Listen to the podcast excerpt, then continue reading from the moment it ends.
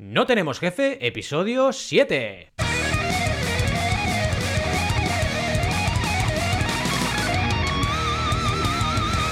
Bienvenidas y bienvenidos a NTJ o No Tenemos Jefe, el podcast donde hablamos de emprender con valores o de ser posibilistas. Lo que nos dé la gana, podemos ir de lo más técnico a lo más banal. Si es que ser posibilista o hablar de ello es banal. Tranquilos, tranquilas, ya hablaremos de qué es esto de ser posibilista, que yo no tenía ni idea hasta que hemos hecho este podcast. En fin, ¿quiénes somos los que hacemos este podcast? Pues Alberto González, Adrià Tarrida, Roberto Aresena y un servidor, Valentí Aconcha o Valentí Aconcia. Todos emprendedores con diferentes grados de pesimismo, ¿de acuerdo? Empecemos con el tema de hoy, que como habéis podido comprobar, es esto del pesimismo, que al final la otra cara de la moneda sería el ser optimista, ¿no?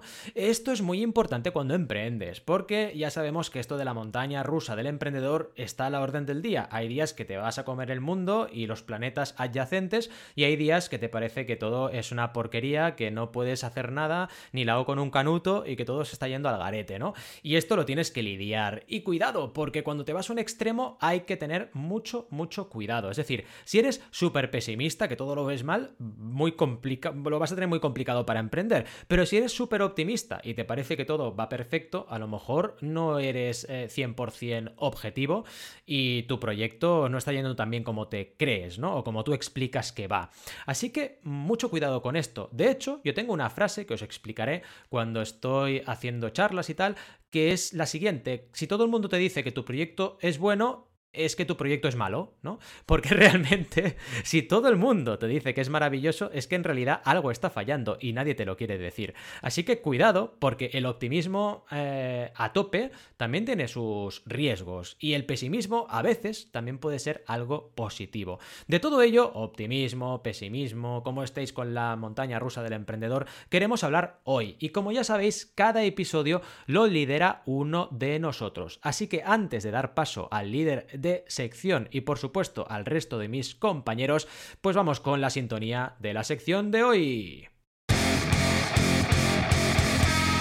Pues bien, aquí estamos. ¿Estaré hablando solo? ¿Estaré pesimista a tope y solo estaré yo ante el micro? ¿O habrá más gente? Primero de todo, voy a dejar al super protagonista de hoy para el final. Así que quiero ver si eh, Roberto está por ahí. Roberto, ¿are you alive? ¿Are you alive? Valentí, estás solo. Estoy solo, vale, ok, perfecto. Alberto, ¿estás por ahí también o qué? Eh, sí, me hablas a mí, ¿no? no es otro Alberto. Eh, eh. Vale, pues sí, sí, está. Cuidado. Y ahora el super mega ultra líder mundial, super optimista, Adriata Rida, ¿cómo estás? Pues te voy a decir que no estoy optimista, que estoy posibilista. Uy, posibilista. Ah. Bueno, es que nos vas a explicar un montón de cosas hoy. sí, sí, sí, sí, sí. A ver, yo os quería hablar del del optimismo, del pesimismo, del posibilismo. Ah, porque, porque, a ver, yo tuve un momento durillo el año pasado, ¿no? En el que estaba un poco hundido, ¿no? Y leí dos libros y otro que había leído ya anteriormente, ¿vale? De los que vamos a hablar hoy, que me hicieron cambiar de opinión bastante, ¿vale? en general queda muy profundo, ¿no? En una cena de Navidad o con, con, los amigos decir que el mundo se va a la mierda y tal y cual, ¿no? Pero es importante tener perspectiva y no cada problema es una crisis o una amenaza existencial, ¿no? Y como decía, tres libros que he decidido recientemente y los vamos a tocar bastante rápidamente, ¿vale? Uno se llama Factfulness, de Hans Rosling, ¿vale? Este hombre era, pobrecillo, murió ya, un médico y estadista sueco y las charlas que están en TED, que vamos a dejar algún link por ahí en las notas del programa, son brutales, os las recomiendo a todos y tienen más de 20 millones de visitas, ¿vale? De, de hmm. vistas. Y en estas charlas el tío habla de, demuestra como todos los indicadores de, desde la pobreza, la mortalidad infantil, la violencia, muertes por guerra, todas estas, todas estas estadísticas están subiendo, ¿vale? Ah, brutalmente, o sea, están mejorando. Mejorando. En ese, sentido, ¿vale? Mejorando. hay menos mortalidad infantil, hay menos pobreza, etcétera, etcétera, ¿no? Y en el el libro, eh, esto, esto lo habla mucho en las, en las charlas TED, ¿no? Y en el libro va un paso más allá y lo que nos explica es lo que se pregunta, ¿no? ¿Por qué no reconocemos este progreso, ¿no? ¿Por qué todos en, cuando vamos un poco borrachuzos en el bar decimos, el mundo se va a la mierda, era mucho mejor cuando era pequeñito, me gustaría haber vivido en la, en la Edad Media, no, no, no, el pasado era una mierda, de verdad, o sea, estamos mucho mejor ahora, ¿vale? Y su hipótesis, para que la gente fuera tan pesimista en general, era que en las escuelas no nos enseñan los datos actualizados, ¿no? que a lo mejor nos dan los datos de principios de siglo, y que también la gente no se iba actualizando durante, durante su, su, vida, ¿no? Que a lo mejor se había memorizado cuando eran pequeñitos que en la escuela que la mortalidad infantil era súper alta y, no se habían actualizado y no se habían dado cuenta de ese progreso uh, relativo muy, muy lento, ¿no? Porque ese progreso es lento, mm. eso, eso se reconoce en, todo el momento, ¿no? En el, uh, en el libro. Pero la verdad es que estaba equivocado, no es o sea, eso pasa, sí, es verdad, la gente no tiene datos actualizados, pero incluso cuando le preguntaba a, a expertos en la materia, se equivocaban también, ¿sabes? Él hacía una, siempre en su, en, lo hace también en alguna de las charlas TED que dejaremos por ahí, les pregunta a toda la audiencia, oye, ¿cuántas mujeres están escolarizadas en el mundo? ¿no? Y todo el mundo se equivoca. Y, y si se lo dejaras a los monos, que escogerían aleatoriamente, sacarían un 33%, te ganarían, porque menos del 33% de la gente daba con la, con, con, uh, con la respuesta correcta. ¿no? Ponía tres opciones eh, y, y, aleatoriamente te debería dar un 33% y la gente un 7, un 12. Y dices, pero bueno, ¿qué está pasando aquí? ¿no? ¿Por qué nos creemos que, que está tan mal el mundo cuando está mejorando? ¿no? Y entonces lo que presenta en el libro son sesgos. 10 sesgos concretamente, ¿vale? Inconscientes, que la mayoría de la gente tenemos, ¿vale? Y, bueno, pues también vamos a dejar links y a lo mejor os podemos discutir un poco alguno de estos sesgos durante la, durante, durante el debate, ¿no?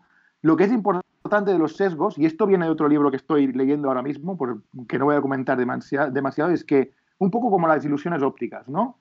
Aunque tú sepas que tienes ese, esa, que la ilusión óptica está ahí, no puedes dejar de verla, ¿vale? Entonces, tenemos que ir con mucho cuidado, tenemos que ir con la regla de medir. No, no sé si os acordáis la, la, esa ilusión óptica en la que hay dos rayas, una con las flechas para adentro y otra con las flechas para afuera. ¿Vale? Y dicen, ¿qué línea es más larga? Y tú dices, hombre, la de las flechas para afuera es más larga, ¿no? Pero no, son iguales, ¿no? Y aunque lo sepas que son iguales, no dejas de ver que una es más larga que la otra, ¿de acuerdo? Mm. Y, y, entonces lo que nos recomienda Hans Rosling es que vayamos con la regla por, por la calle, ¿vale? y que medamos las cosas y que seamos objetivos, ¿de acuerdo? Y que, pues lo que decíamos antes, ¿no? Y, y él, y él es el que, uh, cuando le preguntaban si era optimista, contestaba que no, que decía, yo soy posibilista, ¿vale? Se lo inventó así, se lo sacó de la manga, ¿vale?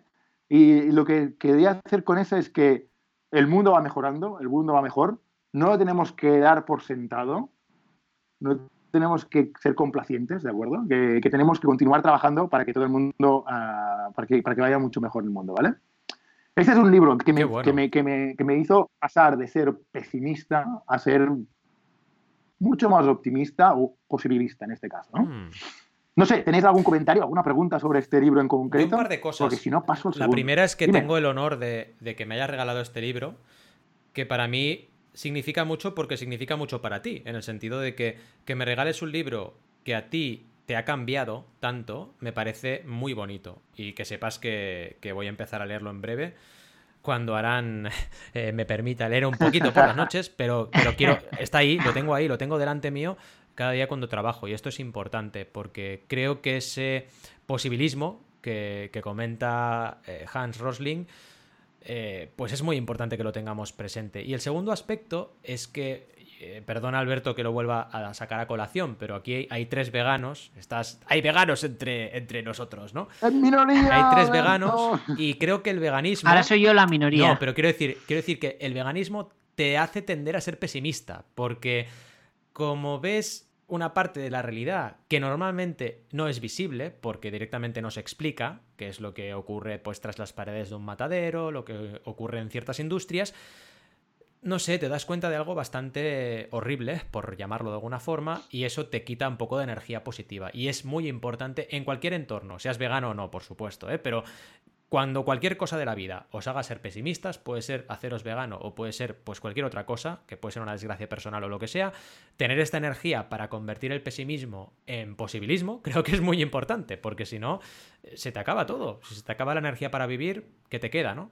Totalmente. Y ahí Valentí también es lo que me, lo que me uh, empujó a regalártelo a ti y a, y a Joan Boluda mm. también fue un, una, un, un, un, podcast que hicieron del podcast de veganismo, um, en el que Joan estaba súper pesimista. Yeah. ¿no? Y le dije, mira, esto es el sesgo mm. número 7 de, del libro de Hans Rosling, mm. ¿vale?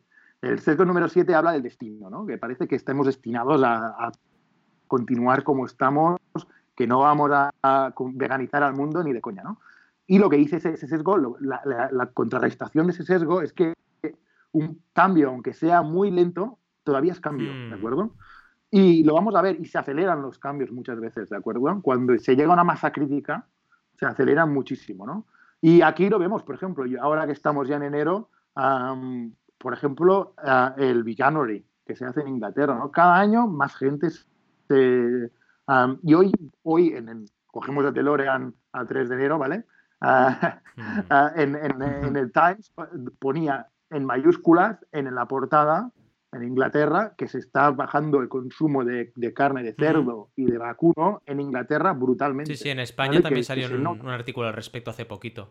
Sí, sí, estoy, estoy de Entonces, ese, mm. cambio lento todavía pasa y puede llegar a ser exponencial en el momento en el que vender carne no sea ah, económicamente viable, ¿de acuerdo? Y ha pasado también, por ejemplo, en las renovables. Ha ido bajando el, el precio de, de, las solares hasta que ahora ya no tiene sentido hacer una planta de carbón, ¿sabes? Mm. Porque te sale mucho más barato poner placas solares. Y eso yo estoy convencido que va a pasar en el veganismo. Totalmente. Es que al final, pequeños cambios que, mira, Alberto, por ejemplo, que conoce muy bien Sabadell, y tú, Adrián, también, que has venido alguna vez a hacerme una visita, en la plaza del ayuntamiento han puesto un local de cafés, tés, pastas veganas. Y además es muy bueno porque está lleno de gente y no todo el mundo es vegano ahí dentro. Seguramente seremos cuatro gatos. Pero claro, entras y tienen las pasteles, todos los pasteles tan bien presentados y son tan bonitos que ya está, entras, comes y luego te das cuenta de que esto no es un drama, que te puedes hacer vegano y puedes seguir siendo un gourmet eh, super bestia, ¿no? Y es lo que tú dices, pequeños cambios. Eh, a lo mejor esto le importará solo a la gente de Sabadell, pero ya es un pequeño cambio, ¿no? Un pequeño cambio que, permite ver a la gente que hay otras maneras de hacer las cosas y ya está. Justo, y, sobre todo, ¿quién nos iba a decir? Eh, yo en, ese entonces, en esa época, evidentemente, no era vegano, de hecho, era demasiado pequeño, ¿no? Pero en los años 2000 o 2005, por ahí, que, que Burger King iba a ofrecer una, una hamburguesa vegana o McDonald's. O sea, estamos, es una locura mm. si lo pensamos así, ¿no? Sí, sí. Yo, yo creo que el progreso está en ese sentido y en muchos otros aspectos está, estamos yendo en la buena dirección. Y Adrián, por, por aprovechar que estamos hablando de esto del libro, yo no lo he leído, ¿vale? Entonces no sé lo que lo que voy a preguntar ahora, no sé si es algo spoiler del libro o si la idea es comentarlo luego, pero eh, estas situaciones que a mí me pasa, eh, que hablas con una persona de, bueno, pues eh, siendo optimista, diciendo, bueno, pues el mundo va mejor ahora que hace unos años, ¿no? Y, la gente muchas veces te dice, pero si hay un montón de cosas mal, vamos cada vez peor, estamos todo el rato en crisis, esto, el mundo es una mierda. Y, eh, joder, al final te convence, ¿no? Porque tú dices, joder, pues, pues si a mí me parece que va mejor, pues no sé, quiero decir, es verdad que hay cosas malas, pero siempre las va a haber, o sea, es que tampoco existe un mundo en el que todo es genial, ¿no? Quiero decir, siendo objetivos, estamos mejor que hace 100 años y yo quería volver aquí en un momento a una cosa que salió en el podcast anterior, en el episodio anterior de los titulares. Mm. ¿Qué, es noticia hoy? Que la mortalidad infantil ha bajado un 0,02% este año, que esto se va acumulando, evidentemente, ¿no? Y cada año va bajando. Mm. O que, yo qué sé, por cualquier motivo ha habido un poco un, incremento de violencia en un barrio concreto. ¿Qué es más noticia? Pues van a ser noticia que ese incremento de violencia. Pero luego tú miras todas las tendencias de violencia y ha bajado, ¿sabes? Y ese es, otro, otro sesgo, es el número dos de negativity, ¿vale? Se llama ah, en ese libro. Entonces, por eso yo recomiendo tener esas herramientas, ese vocabulario también, ¿no? De, mira, estás haciendo ese error concreto, ¿no? Estás ah, cayendo en el sesgo de negatividad, estás cayendo en el sesgo de destino, o estás cayendo en el, en el, sesgo de urgencia, por ejemplo, ¿no? Hay 10 en, en, total, ¿no? Te da un vocabulario que a mí, con, con, mi chica que también lo ha leído, pues lo estamos usando en el día a día, ¿no? Mm y, nos sirve mucho para razonar mucho más claramente, realmente. Las palabras lo cambian todo. Sigue, sigue, Adrián, por favor, continúa con tu exposición. Muy bien, pues nada, el otro libro que quería comentar se llama Enlightenment Now, de Steven Pinker. Es un libro un poco más árido y más duro y más, un poco más arisco. El tío es muy erudito, ¿vale? Y ha leído mm, millones de cosas y realmente usa en cada momento la palabra precisa para describir lo que quiere decir. Pero claro, hace que sea duro de leer, ¿sabes? Y alguna vez digo, hostia, no voy a, a, leerlo cuando tenga un poco más de, espacio y un poco más de, tiempo, porque esto realmente cada frase a lo mejor le tenía que releer un par de veces. pero eh, vale mucho la pena también. Realmente, y complementa muy, muy, bien el de Hans Rosling, ¿no? Parte de la misma base, que estamos súper, mucho, mucho mejor, ¿vale? Ah, pero luego le da un, un, giro filosófico, ¿no? ¿Por qué, ¿Por qué ha pasado eso, no? ¿Por qué estamos mucho mejor, no? Y habla, pues, de las ideas de la ilustración, hmm. ¿de acuerdo? Uh, Steven Pinker es un tío, es un profesor de Harvard, por cierto, y escritor estadounidense, y ha salido en todas las listas de pensadores más influyentes de hoy en día, está Steven Pinker, ¿vale? Uh, el autor de este libro, Enlightenment Now. Uh, entonces, como decía, pues las ideas de la ilustración y también de la revolución, de Revolución Francesa y de la Constitución de los Estados Unidos, ¿vale? Que a lo mejor aquí, cuando estudiamos historia, tenemos un sesgo más europeo y vemos más la Revolución Francesa, pero la verdad es que la Constitución de los Estados Unidos fue algo súper revolucionario, ¿vale? De la manera que hablaba en 1700 y pico de ciertos temas, ¿no? Y me encantó cómo cierra el libro, ¿vale? ¿De acuerdo? como, como decía, ¿no? Es ese sentido más filosófico de por qué hemos evolucionado tanto en los últimos 200 años, ¿vale? Ah, pero me encantó ese, ese, cómo cierra el libro y un poco hablando de estos sesgos que tenemos naturalmente de sentirnos pesimistas, ¿no? Ya, ya no sea con el mundo, incluso cuando, cuando estamos emprendiendo, ¿no? ¿Por qué, uh, un día concreto nos sentimos tan mal mm. y, y, realmente no vemos el big picture, ¿no? Como se diría en inglés, ¿no? Y, y, voy, a, voy, a, voy a leer, lo he traducido así un poco libremente porque tengo la copia en inglés aquí, que la he acabado estas navidades, pero dice, recuerda lo que aprendiste en matemáticas, que una anécdota no es una tendencia, Recuerda lo que aprendiste en historia, que el hecho de que algo no sea óptimo hoy no significa que fuera mejor en el pasado, ¿de acuerdo? Ese romanticismo que tenemos que épocas pasadas eran mejor, ¿no? Ah, y recuerda también lo que aprendiste en filosofía. No se puede razonar que no existe razón, porque sería un oxímoron, ¿no? ¿Cómo puedes razonarle a alguien que no existe la razón? Estás usando la razón para hacer ese, ese argumento, ¿no? O de que algo es verdad porque algún dios lo ha dicho, ¿vale? No me quiero alargar porque todo el libro es brutal, es una joya, Uh, ya decía, es un poco más áspero y cuidado con, con, con, leerlo cuando vas a dormir porque no te vas a enterar de nada, ¿no? Pero, pero, pero vale mucho la pena y tiene ese trasfondo filosófico súper, súper importante de entender el por qué hemos llegado a donde hemos llegado y avisarnos de que cuidado, cuidado con el populismo, por ejemplo, porque es, una, es antirracionalismo, ¿vale? Y antihumanismo. Um, y cuidado con, estas, con esas tendencias, ¿no? Tampoco, yo, yo diría que tampoco es demasiado optimista como libro, uh, en ese sentido de que dice, hemos mejorado mucho, pero no nos relajemos, ¿de acuerdo? Cuidado, no lo demos mm. por, por, garantizado, ¿sabes? Totalmente. ¿Algún comentario sobre este? Pues a ver, por mi parte, decirte un poco lo que comentabas ahora de, de, la emprendeduría, ¿no? Que hay que tener muy presente que cuando estás un poco en el centro de tu propio huracán, ¿no? Emprendedor, puedes tender a perder la perspectiva, ¿no? Y creo que estas últimas frases que decías nos permiten mantener la perspectiva correcta, ¿no? Lo máximo de objetivas posibles, ¿no? Decir, oye, realmente no todo es blanco o negro. Entonces, cuando tú encuentras una realidad o un tipo de argumentación negro, en este caso pesimista a ultranza, pues seguro que se deja cosas en el tintero, ¿no? Y es muy arriesgado porque creo que todo este tipo de argumentos negativos a ultranza te chupan mucha energía. Y esto cuando estás emprendiendo, lo decíamos en la intro, es que es fatal.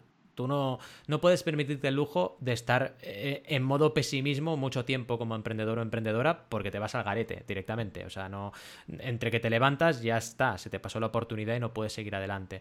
Así que estas herramientas que nos apuntas para mí son, bueno, una joya pura. No sé, ¿qué opinarán los demás? Sí, eh, yo, yo, quería decir un poco, eh, más bien debate, plantear, has dicho tú, Adrián, que, que bueno, que evidentemente hemos mejorado, que estoy 100% de acuerdo, pero no nos relajemos, ¿no? Como, como has comentado. Mm. Y, ahí sobre, debatir un poco el hecho de, ¿crees que es posible que nos relajemos? Es decir, al fin y al cabo, creo que por sí tenemos un poco el humano, ¿no? bueno, al menos, tampoco puedo generalizar, ¿no? Pero de por sí, aunque creas que todo ha mejorado, etcétera, de por sí, como crees más, somos más, tenemos una tendencia más a criticarnos a nosotros y a, y a ver todo peor o por las situaciones que ves cercanas a ti, de plantear que todo, todo va mal, ¿no? no sé si está relacionado un poco con lo que lo comentaron los libros. Sí, sí Lo que quiero decir es, ¿es posible que nos relajemos? La, pregunta sería esa, ¿es posible? ¿Crees que es posible que nos podamos relajar? Yo, creo, que, no. que está en la naturaleza humana a intentar ir a mejor siempre, mm. ¿no? Y lo que pasa que realmente también se toca en ambos libros, de hecho, ¿eh? de los que he comentado, nuestra naturaleza, nosotros hemos evolucionado para sobrevivir en la sabana, ¿vale? Para que no se nos coma el león, ¿de acuerdo? Y eso es lo que nos ha hecho sobrevivir y que como especie nos ha hecho exitosos, ¿de acuerdo? Claro, esas habilidades que teníamos para sobrevivir el león en la sabana no nos sirven el día de hoy en día. No, no son, estamos, ahora no hay escasez de comida, no hay, eh, no se nos va a comer un león, ¿no? Y, todavía reaccionamos de la misma manera, ¿no? Entonces, yo creo que aquí la clave es intentar crear ese vocabulario, ese, e, ese lenguaje que nos permita comunicarnos y que nos permite darnos cuenta de esos sesgos que tenemos, ¿no?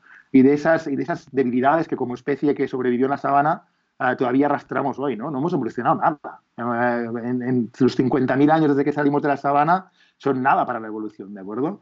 Entonces, pues bueno, pues ser conscientes de eso y aunque seamos conscientes y no podemos dejar de ver la ilusión óptica, como decía antes, pues llevar la regla, ¿no? Llevar la regla que nos haga medir las cosas y ser lo más objetivos que podamos. ¿De acuerdo? Pero yo creo que no nos vamos a relajar y yo soy optimista, posibilista, perdón, soy posibilista. Sí, sí, total.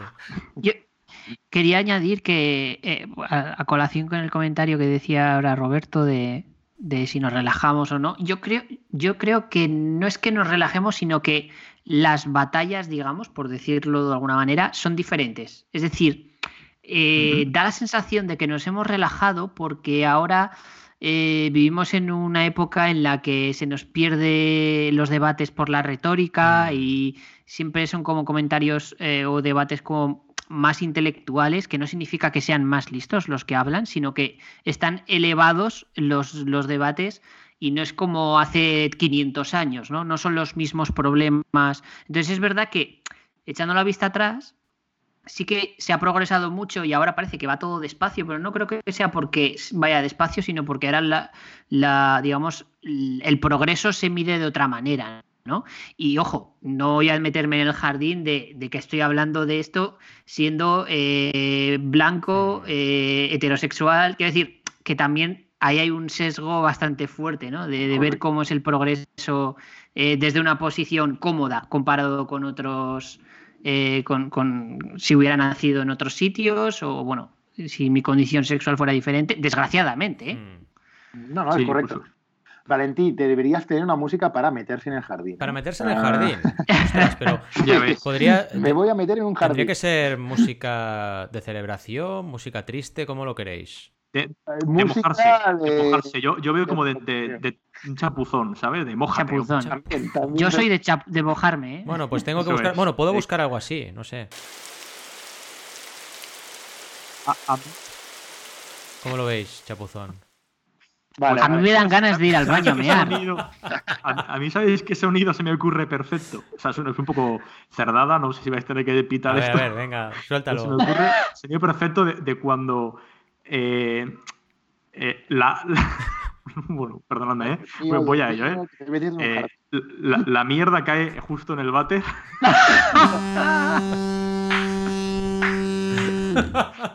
Tarjeta roja.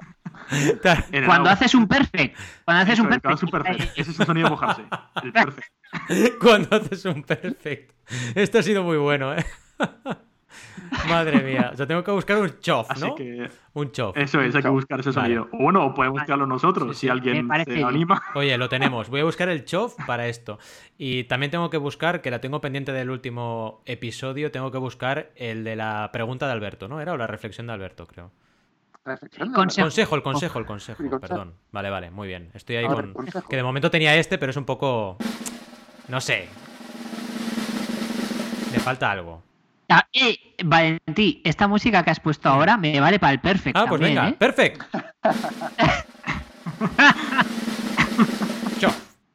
ya lo tenemos. Oye, que hay que hacer, hay que crear ahí un sonido. ¿eh? Ya te digo. Eh, nos lo apuntamos. bueno, se nos está yendo la olla y creo que Adrián tenía algo más que aportar. ¿No? ¿Tenías alguna cosilla? Tenía algo más que aportar. Un, libro más que recomiendo en, este, en esta vena, ¿vale? Puedo recomendar 10.000 libros si queréis, pero este lo recomiendo en la misma vena, ¿no? Que se llama 21 eh, lecciones para el siglo XXI, supongo, ¿no? Lo, he escrito en inglés en la careta, pero sí, bueno. correcto. El tipo este es Yuval Noah Harari, un chaval súper inteligente, un historiador hebreo. Digo chaval porque tiene mi edad, ¿vale? Um, chaval, hebreo y autor de Sapiens. Sapiens. Sapiens, a lo mejor os sonará. Ha sido súper famoso, súper lenta. Y Homo Deus, también. Son modelos brutales, libros brutales, súper recomendados los dos, pero el último que ha escrito, que lo escribió ya a finales de 2017, si no recuerdo mal, se llama 21 lecciones para el siglo XXI y tiene un punto de vista muy lúcido, ¿no? Y nos presenta algunos de los retos que tenemos por delante, ¿vale? Y también, yo creo que el tío dice, oye, que estamos muy bien, ¿eh? No, no nos confundamos, ¿eh? Pero también tenemos unos retos, ¿no? Y él, en concreto presenta tres, que yo también creo que son, que son, que son importantes, ¿no? Uno es el cambio climático, que tenemos que afrontar como, como especie, eh, la otra es la inteligencia artificial y sus consecuencias. Él concretamente no tiene peligro, de, no tiene miedo del Terminator que nos va a matar a todos a tiros. No, es más, es más sutil la cosa, ¿no? Es más los trabajos que se van, cómo los vamos a tener que reciclar, los trabajos que se van a perder y las revoluciones, ¿no? Él habla, por ejemplo, de las revoluciones, ah, por ejemplo, socialistas. Claro, ah, la gente tenía un poder en ese momento, ¿no? Si, si ellos hacían huelga, ah, pues, pues separaban las fábricas, separaban la economía mm. y el capitalista sufría ahí, ¿no? Hoy en día, depende de quién pare y depende de quién haga, pues al capitalista le da lo mismo. Entonces, esa gente se convierte en irrelevante, ¿no? Y pierde el trabajo y se convierte en irrelevante. ¿Y cómo, cómo afrontar eso? ¿no? Tendremos que pensarlo. Pero yo creo que es optimista en el sentido de que tenemos que pensarlo, lo podemos solucionar, pero pensémoslo entre todos, ¿no? Y concretamente también uno que yo tenía un poco olvidado, pero también habla del, peligro nuclear, ¿de acuerdo? que yo tenía un poco ahí en plan, bueno, no, no, no pasará nada, ¿no? Pero bueno, él tiene miedo y si un tío tan inteligente tiene miedo a esas cosas, yo... Bueno, acordaos lo que pasó tristemente en Fukushima. Que dices, claro, no pasa nada hasta que pasa, ¿no? Pero bueno, Valentía, ahí, ahí fíjate, es un, es un tema que saca Hans Rolling mm. también en su libro, de Fukushima, ¿vale? Mm. Y, y, dice, ¿cuánta gente murió en la No, no, no, ya, ya, ya, ya, ya, ya. No, no te lo compro. ¿Y cuánta gente luego murió intentando escapar de Fukushima? Mm. Pues tiene los números, no me acuerdo ahora exactamente, ¿no? Porque ha sido un poco a... Pero, pero que cuidado con... Y también, bueno, no sé si habéis visto un... Ahora me voy por las ramas un poco. Pero uh, en Netflix hay una, una miniserie sobre Bill Gates de tres episodios, creo. No lo he visto, pero tengo ganas, sí. Ah, tampoco. Brutal, brutal, ¿eh? Recomendadísimo. Bien. Ah, y el tío dice eso, ¿no? Que hay mucho miedo a la energía nuclear, pero podría ser una gran solución mm. para los problemas energéticos. Y están diseñando una planta nuclear, la cual no tendrás problemas de Fukushima, ¿no? Que cuando se, corte la electricidad, el problema que tenía Fukushima es que cuando se cortaron los generadores que tenía, ¿no? Ah, se cortó la electricidad, se cortaron los generadores y entonces se recalienta y explota, ¿vale? Básicamente, súper simple, ¿vale? Harán ah, lo que está haciendo Bill Gates, lo que está financiando Bill Gates es un tipo de reactor nuclear que se apague cuando, cuando tenga energías eh, eh, eh, extra, ¿de acuerdo? Vale. muy súper seguro. Lo que pasa es que hay un tabú brutal con ese tema, ¿no? Energía nuclear, no, mala, mala, mala. Hombre, hay escalas de gris, ¿no? En ese sentido. ¿Y cómo, qué pasó? Tenían ya pactado con China un, un, trial, una, una, planta piloto, si queréis, ¿no? Y subió el señor, ah, el señor americano al poder que tenemos ahora, qué suerte que tenemos, ¿no? Y, y se paró todo, ¿no? Por, por, las guerras de, de, mm. vamos, las guerras que tienen ahora con China, estas comerciales y tal, ¿no? Del señor Donald Trump. Pues eso. Pero bueno, en fin, que, que hay posibilidades por ahí, ¿no? Peligro nuclear, yo en este caso Yuval Noah Harari se refiere más a las bombas, a las bombas nucleares, ya que se le vaya a alguien, ¿no? Y, y, y que empiece a Y le da el botón rojo. Sí, sí. ¿Y, ¿Y, de verdad crees tú que pues de que hay peligro. O sea, ¿por qué? Porque yo también ahora mismo, como has dicho tú antes, vamos, no me preocuparía mucho. Para era súper under the, radar, ¿no? Pero lo presenta Yuval Noah Harari como uno de los, de los retos, de los tres retos, él tiene tres, ¿vale? El cambio climático, la inteligencia artificial y sus consecuencias y el peligro nuclear. Yo lo que, lo que quería decir es que yo, si aprieto el botón rojo, eh, cuelgo Skype.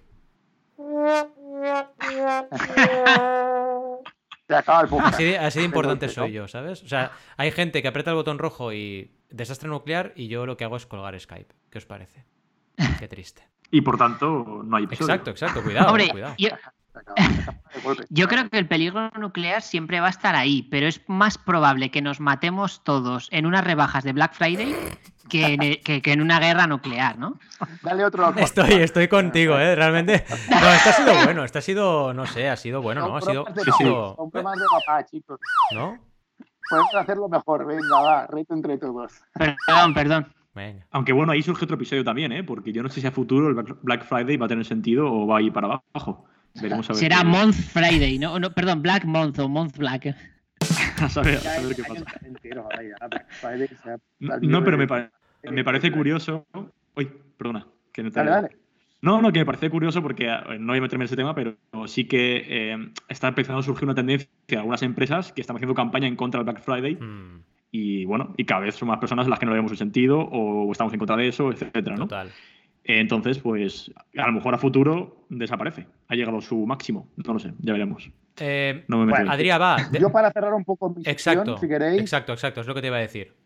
añado a los tres retos de Yuvano Harari, añado el auge del populismo y las ideas antiprogreso y antihumanismo, que es lo que habla muchísimo Steven Pinker en su libro, ¿vale? Como retos que tenemos entre todos, ¿vale? Y os animo como emprendedores a luchar estas cosas, una de las cuatro, no sé, de estos cuatro aspectos, ¿vale? Si queréis resumir un poco, pues os diría eso, ¿no? Progreso que hemos hecho como humanidad en todos los aspectos. Y el pasado era una puta mierda. Hmm. Así de claro. Que nos pongan en Oye, eh, me parece muy mal que a, que a Adriano le riñáis cuando Es verdad, ha dicho una palabrota, cuidado. Es verdad. Tarjeta roja bueno, roja no, que si no te expulso. Tarjeta amarilla. Ya está. Tarjeta amarilla, venga, va. Pero déjame acabar al menos. Luego me sacas la roja. Tengo otra, final de mi sección y me sacas la roja. el libro de Rosling, que nos explica por qué somos tan malos apreciando lo que hemos progresado y qué podemos hacer para darnos cuenta, ¿de acuerdo? Y el libro de Pinker, que nos, nos explica por qué hemos evolucionado tanto, los valores de la ilustración, del humanismo y que yo, mi crítica a los dos libros, que como vegano yo extendería, ¿sabes? Hablan mucho de humanismo, ¿no? Yo extendería al no especismo, ¿de acuerdo? Mm. Que da para podcast también, ¿no? Totalmente. Pero como los dos son muy, muy abiertos de mente, los, bueno, pobre Hans Rosling ya no, que está muerto, pero, pero son muy abiertos de mente y son muy científicos y están abiertos a este debate, ¿no? Yo extendería ese humanismo al no especismo y a todas las especies de, de la Tierra, ¿no? Pero bueno, en fin, Ah, da para pocas. Sí, sí, ya os digo. Ah, ¿Te parece si vamos a debate o qué? ¿Cómo lo vemos? Venga, vamos. Adelante. Pues venga, debate. Eh, bueno, Adrián, lidera el debate, va. ¿Qué nos propones? atacadme. Ataquéis con vuestras fuerzas por qué el mundo es una mierda y yo os intentaré decir por qué no. Y si no, os voy a decir leeros el libro. Bueno, ah. venga, va, ¿quién empieza? Pensaba que decías que te atacásemos sin más. atacadme. Finish him. ¿Tenéis alguna idea? ¿Tenéis algún, alguna duda de por qué tendríamos que ser mucho más pesimistas y hmm. que no todo es de color de rosa? Que no lo es, ¿eh? Posibilistas. Es que, ¿sabes? A mi caso particular, eh, yo es que soy muy positivo, yo soy muy positivo. Entonces, no, no sé, a lo mejor aquí te, he roto el juego. Por ejemplo, yo tengo una, yo tengo una. La violencia, la violencia machista, por ejemplo. O sea, podemos ser optimistas o posibilistas cuando, exacto, cuando cada día hay mujeres que mueren a manos de un hombre, por ejemplo.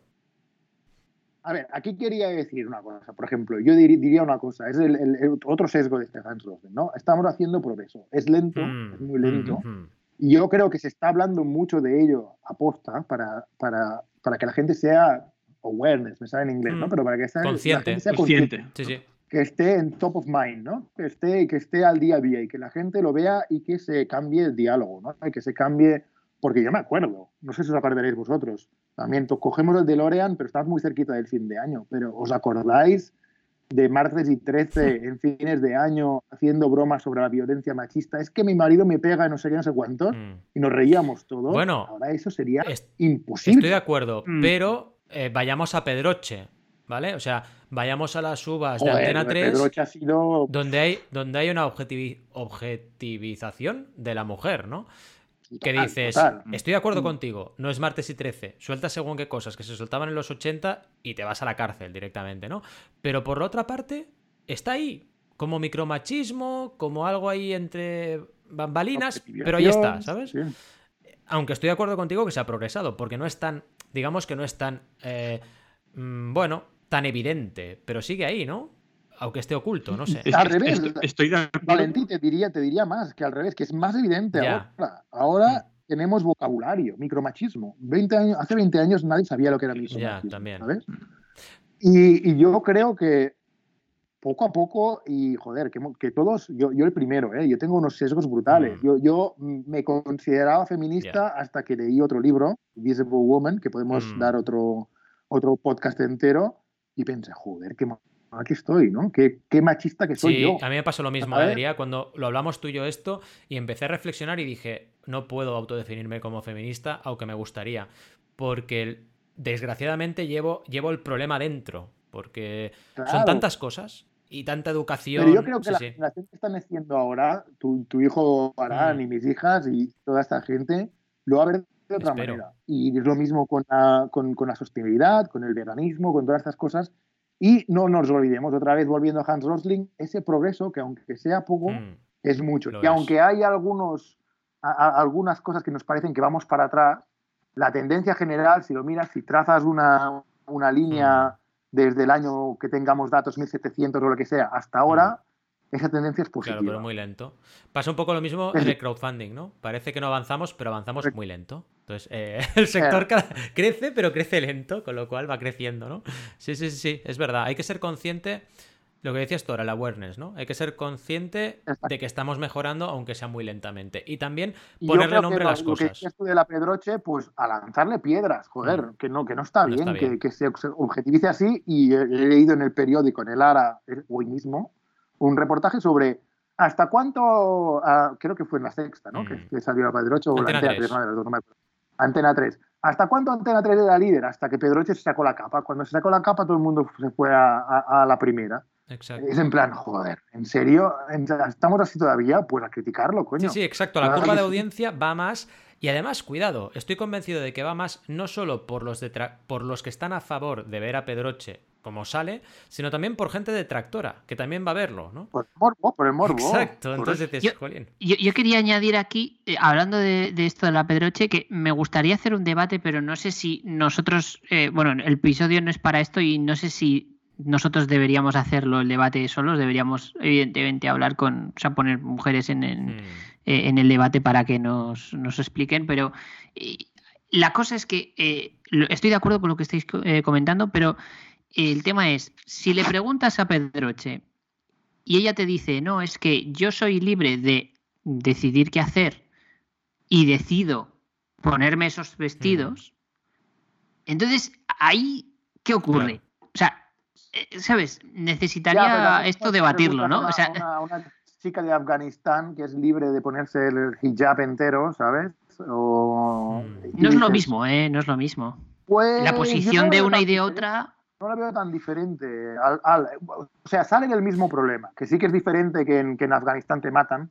Y, no. solo eso. aquí lo haces por dinero. O, Correcto, pero al final viene desde la misma línea de, objetivización de una persona sí, pero ¿qué ocurre? Yo, aquí estoy con Alberto en el sentido de que Pedroche, si quisiera, podría salir en Jihad. Esa es la diferencia. En cambio, una persona allí no podría salir como Pedroche, ¿sabes? No, no, no. Yo no estoy, no estoy diciendo que sea lo mismo, pero yo creo que el problema es, de, es del mismo tipo. Sí, estoy de acuerdo, estoy de acuerdo. Evidentemente que no es lo mismo y que, como decíamos antes, ¿no? No quiero volver a, la Inquisición. Sí, porque ahí que hay gente que te diría que estamos mejor en 1400. Pues no, había la adquisición en España. Ahí hay una alarma de, micromachismo, ¿no? O sea, tenemos que buscar una alarma de micromachismo porque también he leído que en el rollito este de no, si son libres, mujeres empoderadas, en el fondo también hay un micromachismo, ¿no? Porque eh, sí, sí, eres libre, pero en realidad estás objetivizándote, ¿no? O sea, convirtiéndote en un objeto de deseo, ¿no? Entonces eres libre, te doy eh, la apariencia de empoderamiento cuando en realidad lo que estás haciendo es ponerte a disposición del resto, ¿no? Es como un poco un poco perverso, ¿no? Todo eso. Aunque también, por otra parte, está lo que decía Alberto, que es que, oye, si hay libertad, hay libertad para todo. Como si quiere salir eh, el presentador masculino en tanga, ¿no? Podría poderlo hacer, ¿no? Pues. Claro. Claro, o sea, yo sé que me estoy metiendo en un jardín, mm. pero eh, eh, continuando tú, perdona, es que me encanta la polémica. Eh, continuando lo que comentas, Valentín, pensarlo ahora con otro ejemplo, ¿vale? Imaginaos vosotros que estáis trabajando en una supercorporación y os tenéis que bajar los pantalones mm. por una cuestión laboral. Se podría llegar a comparar el escenario, pero vosotros, hay gente que le gusta hacer eso y lo hace siendo consciente de que está mal. ¿sabes? Mm. No sé si me estoy explicando. O sea, no, estoy, no estoy diciendo que me parezca bien, ¿eh? Lo de la mujer, ojo. Simplemente digo que no sé qué ocurre, me explota un poco la cabeza en ese sentido, en, qué ocurre cuando eres libre de hacerlo y lo haces aun sabiendo que está mal. Ahí entonces es como darle una vuelta ¿no? al debate y, explota por todos los lados eso. Sí, Yo creo que ¿cómo lo juzgas? Una, una es que primera que estamos hablando de ello. Eso ya es mm. brutal comparado con cómo estábamos hace unos años. Brutal. Ya es mucho progreso, en mi, en mi opinión, ¿vale? Segunda, que cuanto más hablemos de esto, más, yo creo, más, más abierto va a estar el mensaje y más abierto va a ser en plan, hostias, que ¿hasta qué límite, no? Y, hasta cuánto se siente cómoda la gente. Y, vamos avanzando y cada vez, es que, es que no hace falta irse muy atrás. También miras ahora mismo la, serie de Friends y te parece en plan, hostia, esta gente, hmm. ¿pero de qué hablan? Hay machismo, hay uh, homofobia, hmm. hay fat shaming, ¿vale? de, Mónica se, burlan un montón porque era gorda, ¿sabes? Cuando era joven, eso mm. hoy en día es inaceptable, completamente inaceptable. Y yo creo que si hacemos este debate mismo 20 años, con 60 tacos nosotros y, y, mm. Roberto con 20, me encanta. Yo no me envejezco. Lo has visto venir, ¿eh? Exacto. Ah, pues, pues, pues va a ser otra cosa. No vamos a hablar de, totalmente diferente porque habremos cambiado. Es verdad, esto que dices, ¿eh? porque yo espero mejorar. Mira, iba a sacar ahora el tema del bullying para poner otro, otro punto encima de la mesa sobre atacarte, ¿no? Con esta divertida propuesta que nos haces. Y os explico una anécdota. Eh, cogiendo el DeLorean, ¿no? Pues hoy mismo, entre comillas, DeLorean Style, he ido con, con Arán y, Carmina a, un cuento que contaban en el centro de Sabadell. Había como una carpita que habían montado y contaban un cuento. Y resulta que la chica que explicaba el cuento, al principio, ha dicho que su nombre, que era Sharazade, eh, cuando ella era pequeña la llamaban sobrasada en el colegio, ¿vale? o sea, lo típico, ¿no? Y que ella pues se enfadó. Y entonces... Qué crueles que era. Una ¿eh? niña, sí, pero una niña muy pequeña, muy pequeña, muy pequeña, ha dicho, a mí también me llaman muchas cosas en el colegio. Y entonces todos nos hemos quedado en plan, uy, pobrecita, ¿no? Y, la chica le ha preguntado, ¿y qué haces, no? Y la niña dice, pues paso de ellos. Y toda la carpa se ha puesto a, aplaudirla, ¿no? O sea, fijaos cómo está de concienciada la sociedad que ante un evidente caso de bullying, ¿no? Que la niña lo, denuncia, pues la aplaudimos para precisamente sobreponerse ante ello, ¿no? Así que claro que hay bullying, claro que hay un montón de historias tristes en los colegios, pero al menos somos conscientes de ello, ¿no? Y estamos intentando mejorar, vaya. Sí, sí. Justo. Hmm. Qué bueno. Sí, que poco, poco, a poco vamos a ir mejorando y todo, vamos, yo creo que hay síntomas, digamos así, de, mejora en todas partes y que mismamente lo que ha dicho Adrián, de, pues bueno, sí, que dentro de, 10, yo diría incluso menos, 5 o 10 años, veremos eh, el contenido, no voy a decir televisión, porque para mí la televisión está muerta, pero mm. el contenido que a día de hoy creamos y nos sorprenderemos de las cosas que decíamos o hacíamos, etcétera, porque habremos cambiado. Ya te digo. Segurísimo. Y de hecho, solo por el tema de, Cristina Pedroche, yo, lo único que me di cuenta con eh, estas, estas pasadas campanadas, que bueno, si no recuerdo mal, fueron hace un mes, por lo menos. Te has pillado el de Lorean para Por supuesto. Sí, sí, sí. Acordaos que oíamos esto en esa época. Me, encanta, me encanta de, Valentín como, le gusta. ¿eh? Sí, sí, oíamos esto. ¿Te acuerdas? ¿Te acuerdas las pues navidades pasadas? ¿Te acuerdas? Oh, qué recuerdos. Pues, yo, lo que me di cuenta es ¿cómo puede ser que, con lo friki que eres sí.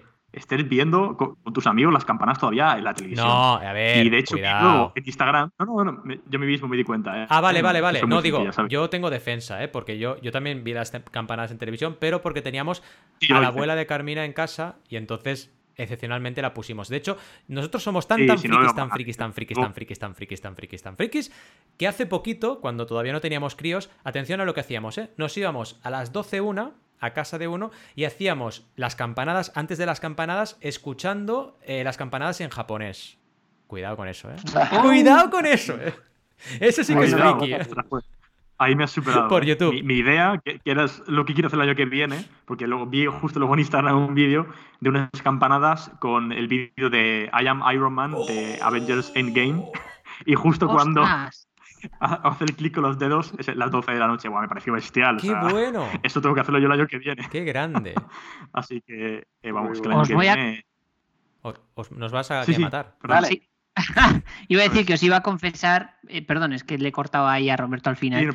Iba a decir que os iba a confesar que yo realmente no veo las campanadas. Hmm. Yo me pongo una película y no veo las campanadas. Cuidado, ¿eh? Llevo unos años haciendo. Sistema, ¿eh, Alberto? Antisistema. Total. Sí, sí, totalmente. Haces bien, haces bien. En fin, querías lanzaros algún reto, ¿no, Adrián? Os quería lanzar un reto, ¿vale? Realmente yo creo que para que todos mejoremos y no seamos tan pesimistas en esta vida e incluso pensemos en, con más calidad en general, ¿no? A ver cuántas veces os pilláis a vosotros mismos y a otra gente cayendo en alguna de las trampas lógicas o prejuicios, ¿vale? Vamos a dejar un link a un tweet en el que se resumen estas trampas lógicas de Hans Rosling en su libro, ¿vale? Y a ver cuántas veces os pilláis en los próximos meses, ¿vale? Qué bueno, qué bueno, me encanta. Y ya sabéis que aquí somos de retos, así que vamos lanzando retos y luego tendremos que ir viendo, revisionando cómo vamos avanzando en estas mejoras. Que apuntar, ¿eh? Los retos de... Sí, yo iba a decir, para llevar un control podríamos crear un Google Sheets. O eso y vamos apuntando, porque si no se nos va... Exacto, tenemos que crear uno con los retos y otro con los capítulos que decimos que vamos a hacer, porque si no, vamos aquí soltando ideas y luego tenemos que tenerlas ahí volcadas, si no... Vamos mal. Sí, recordad que tenéis que empezar a. Yo he empezado ya, ¿eh? Que no hemos dicho nada, pero yo el, el, el, 1 del 1 empecé a meditar con mm. la aplicación Calm. Empecé a probar. Ya no... ¿Pero el 1 del 1 de verdad o el del DeLorean? el del DeLorean. El del DeLorean. Volviendo, volviendo a las grandes empresas, Valentí, que echas mucho de menos, como hemos comprobado hoy. Roberto ha hecho un error que se hacía en las grandes empresas, que si proponías algo, te estabas haciendo voluntario para hacer eso, ¿de acuerdo? O sea que yo propongo oficialmente que si alguien propone, hacemos un Google Sheet de esto, vale, voluntario. Hmm. Claro, claro, lo ha dicho él, Exacto, Google Sheets, Google Sheets. Luego, luego yo. En fin. Bueno, eh, eh, queridísima, queridísima audiencia, ya es el momento de despedirnos. Ya sabéis que no pasa nada. Os agradecemos como siempre estar ahí, al otro lado del micro. Y nos despedimos solamente, solamente, solamente hasta el miércoles que viene a las 12 y 12 horas, donde otra vez estaremos con un nuevo episodio como cada semana. Aunque ya sabéis que nos podéis escuchar cuando os dé la real gana, porque esto es un podcast. Y hablando de eso, por favor, cinco estrellitas, comentarios positivos, energías positivas en todas las plataformas habidas y por haber, que estamos en todas partes. Estamos en Spotify, estamos en Apple Podcast, estamos en Evox. Ya sabéis, ahí os esperamos y también, por favor, comentarios positivos que nos ayudan hacerlo cada vez mejor. Hasta el miércoles que viene, os deseamos como siempre muy buenas y creativas jornadas. ¡Hasta luego! ¡Adiós! ¡Hasta luego! ¡Adiós!